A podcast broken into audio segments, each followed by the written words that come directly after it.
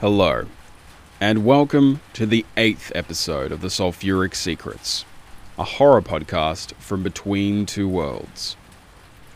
The Sulphuric Secrets tells a fictional story over hundreds of years, inserting reinterpretations of real life events, people, and places. Last week we looked at the real life history of the mass suicide cult Heaven's Gate and the fictional account of a very personal connection between its leader, Marshall Applewhite, and Colonel Lynch at the New Mexico Army base in 1955. In episode 7, the first sulfuric secret of Heaven's Gate was revealed. If you haven't already, give it a listen, and I'll wait for you here. Episode 8 of the Sulphuric Secrets is called Heaven's Gate Part 2. And today, the second sulfuric secret will be revealed.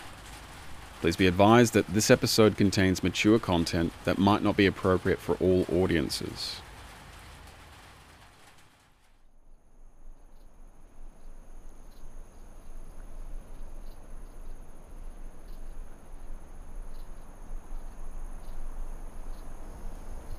During their time together at the White Sands Missile Range in New Mexico, Colonel Lynch revealed a far gentler side of himself to Marshall Applewhite.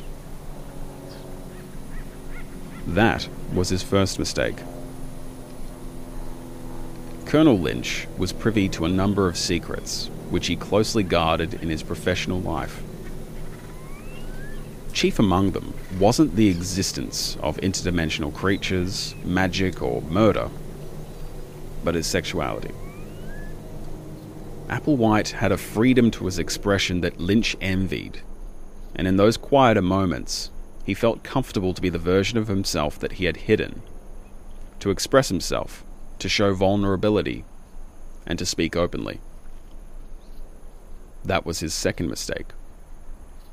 It was on August 16th, 1955, in a moment of privacy shared by the Colonel and Applewhite Colonel Lynch was reminded of the significance of this date nearly 100 years ago and asked Applewhite coyly if he did too.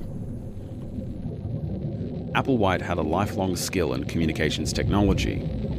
This initially brought him into the Army Signal Corps and would later bring him on a darker path with Heaven's Gate.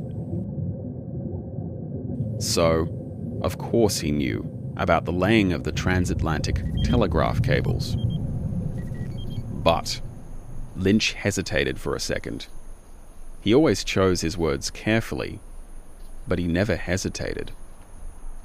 That was the moment that Applewhite knew that Lynch was hiding something far more interesting.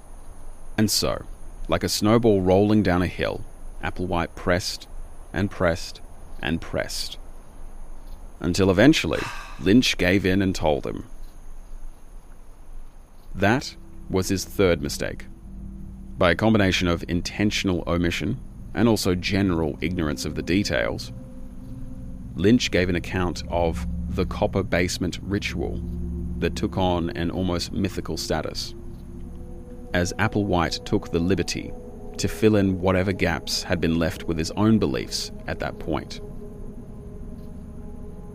Applewhite was a trusting man, and the happiness that he had shared in private with Lynch told him that he had no reason to lie about this. By 1956, that happiness was dissipated as Colonel Desmond Lynch left the US Army Signal Corps with as little reason and notice as he had entered it. Applewhite was devastated, and soon after was honorably discharged. But he had been changed forever.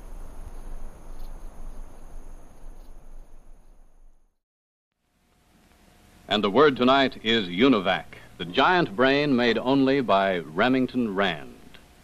It's the first electronic computing system to be proven by widespread use. Because of its exclusive self-checking features, UNIVAC cannot make a mistake. That's why the United States government, General Electric, U.S. Steel, Metropolitan Life, and DuPont have selected UNIVAC, the world's first electronic computer practical for commercial use. Everyone argues about how and when the internet was created.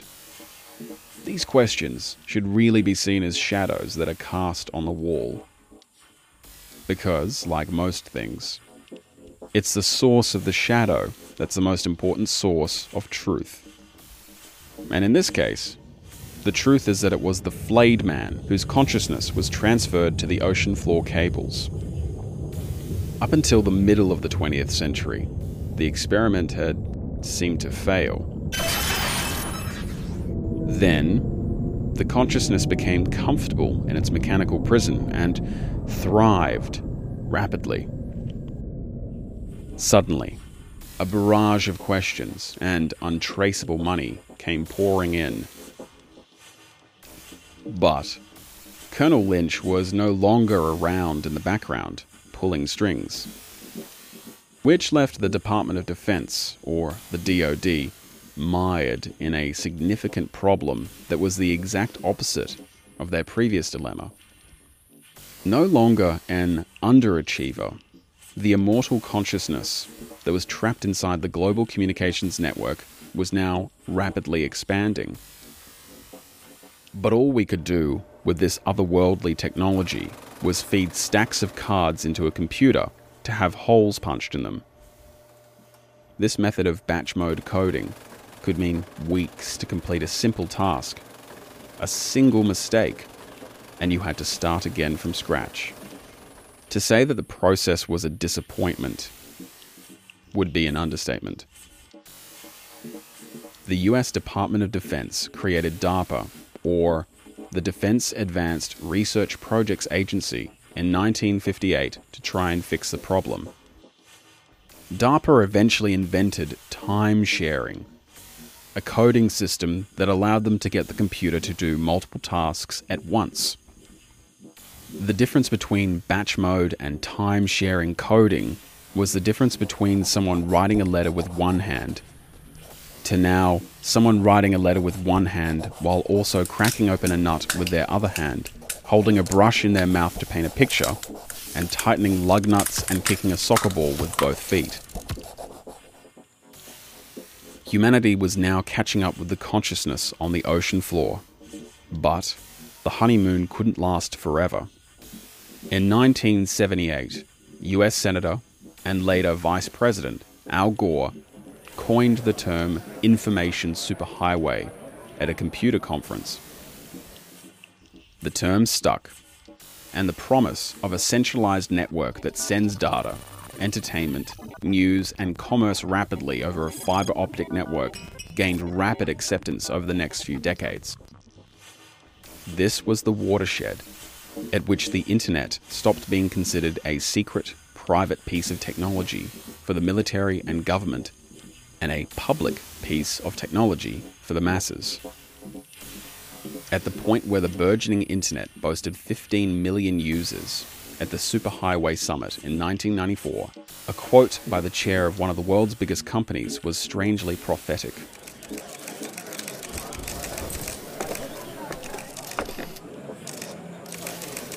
Here we are, all ready to go cruising off down this new information superhighway, and we really don't know where we're going. We don't even know our final destination.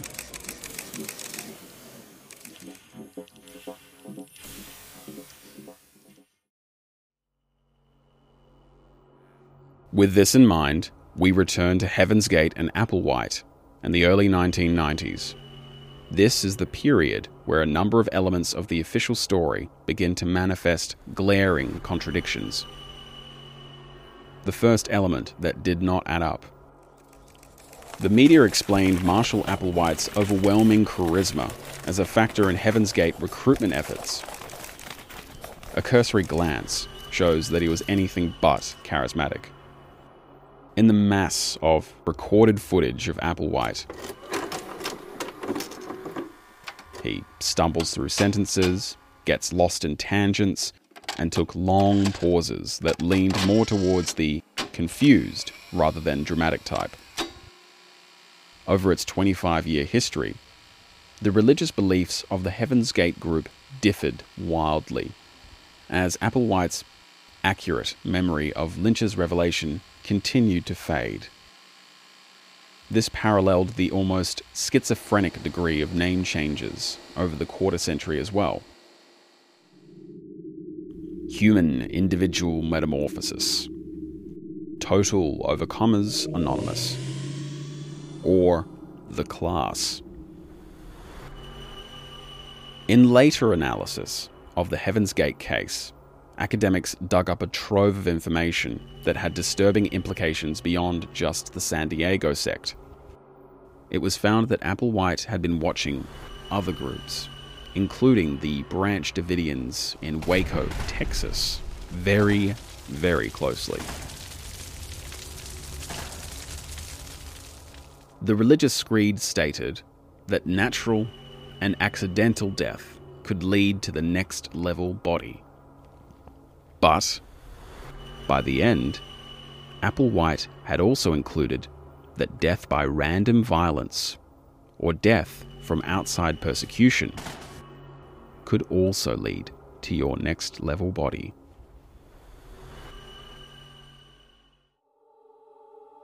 Heaven's Gate were doing well financially in the early 90s, despite the death of their co founder, Bonnie Lou Nettles, in 1985. And so, the second element that just didn't add up. Where was all their money coming from? Heaven's Gate were residing in a mansion large enough to house 39 people. Particularly suspicious because it was in the idyllic, sunny San Diego suburb of Rancho Santa Fe, which has one of the highest median household incomes in the United States. According to the official record, this group were not only true believers, but also computer experts. They apparently had a range of high paying clients that supported their lavish lifestyle through web design Considering where they lived, it wouldn't be hard to network with the locals for some lucrative web design contracts. But just how likely was it that their clients were locals? Heaven's Gate were not shy about flaunting their presence there in later interviews with residents of Rancho Santa Fe. These residents would speak openly and disparagingly about how unwelcome this group of androgynous, bug eyed, shaved headed group of 39 men and women were.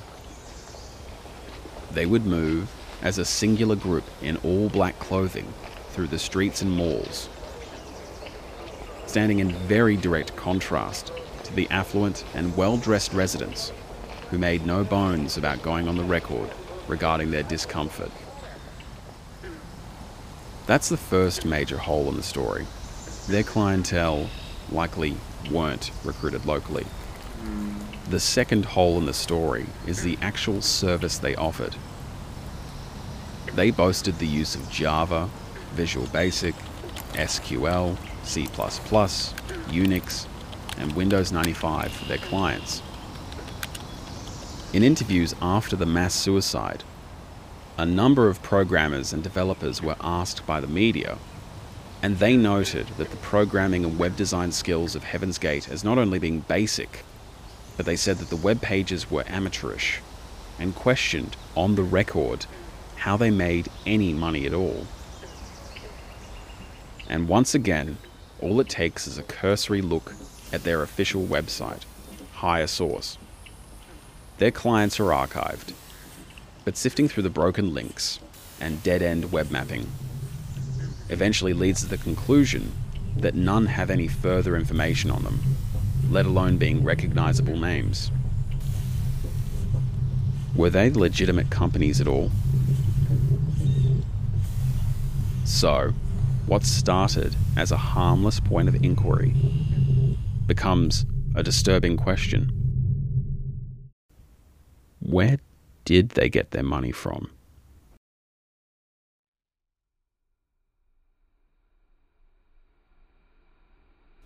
June 20th, 1991. Marshall Applewhite was tapping away on his personal computer, fiddling with the source code for the upcoming Higher Source website.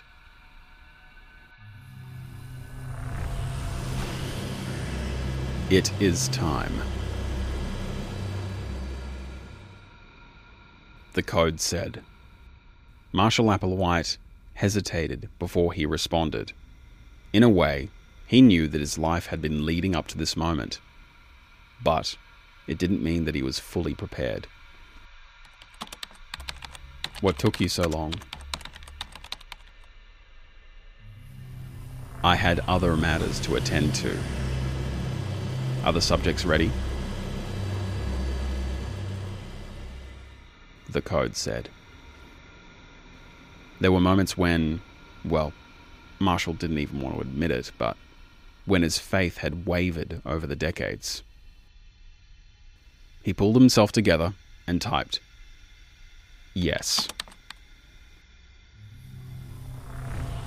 Good. Your final task is to complete the ritual. Ritual?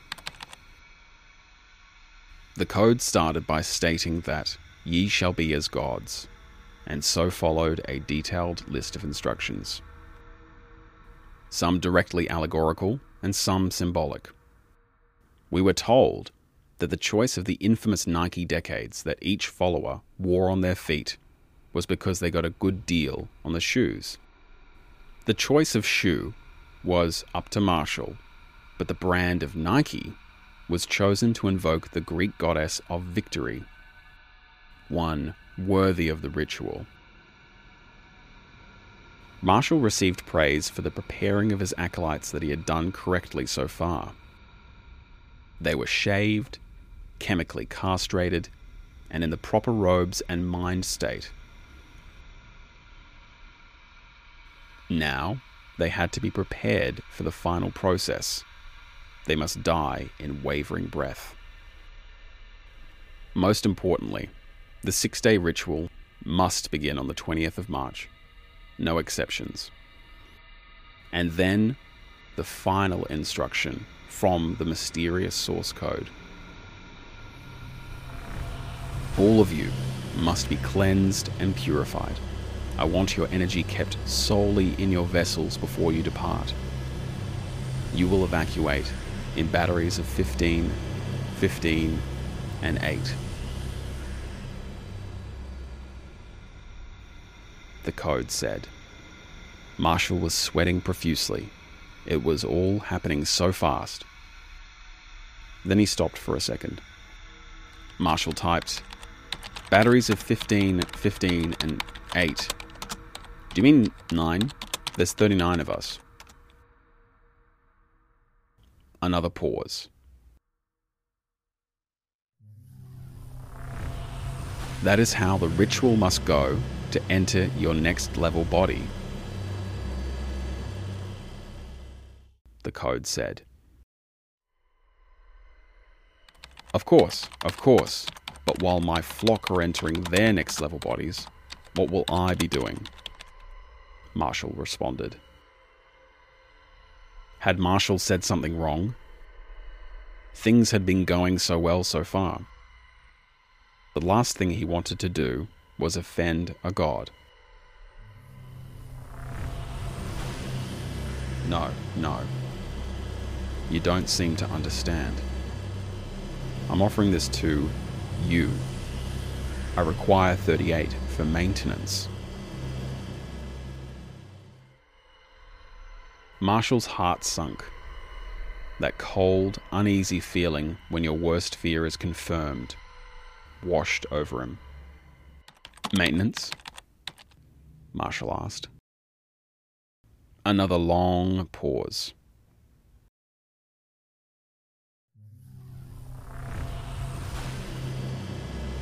We're expanding.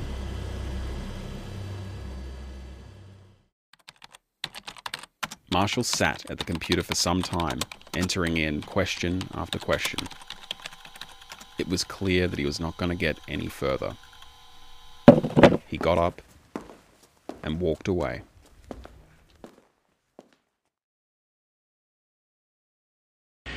We're going to talk to you about the most urgent thing that is on our mind and what we suspect is the most urgent thing on the minds of those who will connect with us. Planet Earth about to be recycled. Your only chance to evacuate is to leave with us. Planet Earth about to be recycled. Your only chance to survive is to leave with us.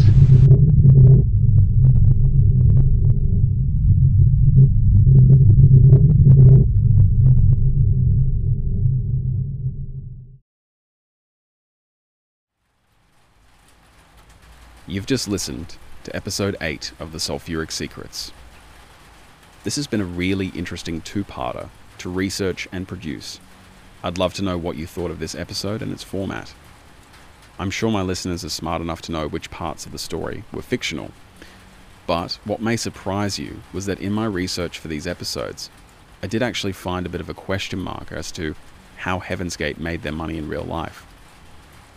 I welcome listeners to get in touch to discuss the case, as it's a really great rabbit hole from a true crime perspective, and definitely was the most fun episode so far in terms of research. Like before, I'll post my sources on Anchor and YouTube. But speaking of web pages, you can still visit the Heaven's Gate and High Source web pages. It's a great place to start if you want to go on a total trip. This was a really big project for me, and if you like the work that I'm doing, feel free to show the love on Patreon. All amounts help me to continue with my work. Until then, thank you, and good night.